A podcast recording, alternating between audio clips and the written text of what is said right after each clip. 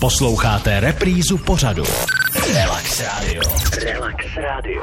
Ústředního školního inspektora pana Tomáše Zatloukala se tě zeptám, jestli mají české děti čím dál více problémy s kázní. Eh, já myslím, že, že platí takové pravidlo, že za nás to bylo eh, lepší než teď. To, to nám říkali rodiče, babičky a já myslím, že to bude platit i do budoucna. Takže eh, za nás to bylo lepší, teď je to horší, ale spíš trochu vážně je to hodně dáno prostředím a podmínkami, kde ty školy pracují a tím mám na mysli, z jakého rodinného zázemí přicházejí většinou ty děti do školy.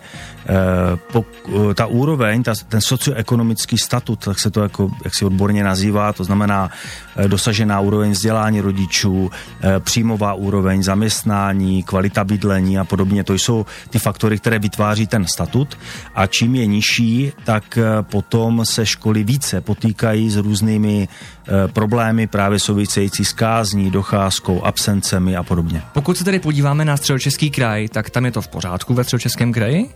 Uh, ano, středočeský kraj je kraj s vysokým, nebo ve srovnání České ano, republiky ano. s tím nadprůměrným socioekonomickým statutem.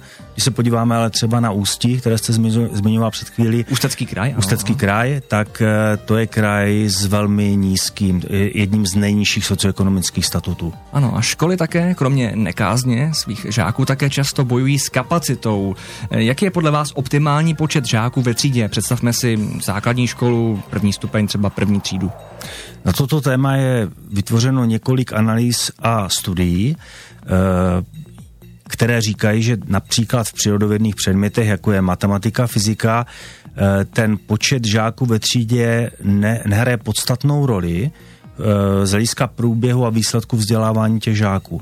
Naopak v jiných předmětech, jako třeba jazycích, je to velmi důležité potom pro ten výsledek. Ale Eh, potom jsou zase jiné analýzy, které říkají, že samozřejmě menší počet žáků ve třídě, kromě toho průběhu vzdělávání, má velmi příznivý vliv na klima, na vztahy. Eh, učitel daleko lépe zná ty žáky, zná jejich právě rodinné zázemí, které pak může v té výuce zohledňovat, eh, tak my máme v České republice průměrný počet žáků ve třídě na druhém stupni 20, což je podprůměrné ve srovnání s ostatními zeměmi. E, takže to ale ne, neznamená, že nemáme zase školy a třídy, kde je 30 až 33 dětí. Právě to záleží na těch regionech a mezi těmi regiony máme velké rozdíly. No tak 33 žáků už na jednoho učitele mi přijde docela dost, tedy, abych se přiznal. Dobře, tak teď se podíváme na to, že nás v další otázce čekají chyby učitelů, ano, chyby učitelů na základních školách, jakých se nejčastěji dopouštějí, ale až za chvíli. Relax Radio. Relax Radio.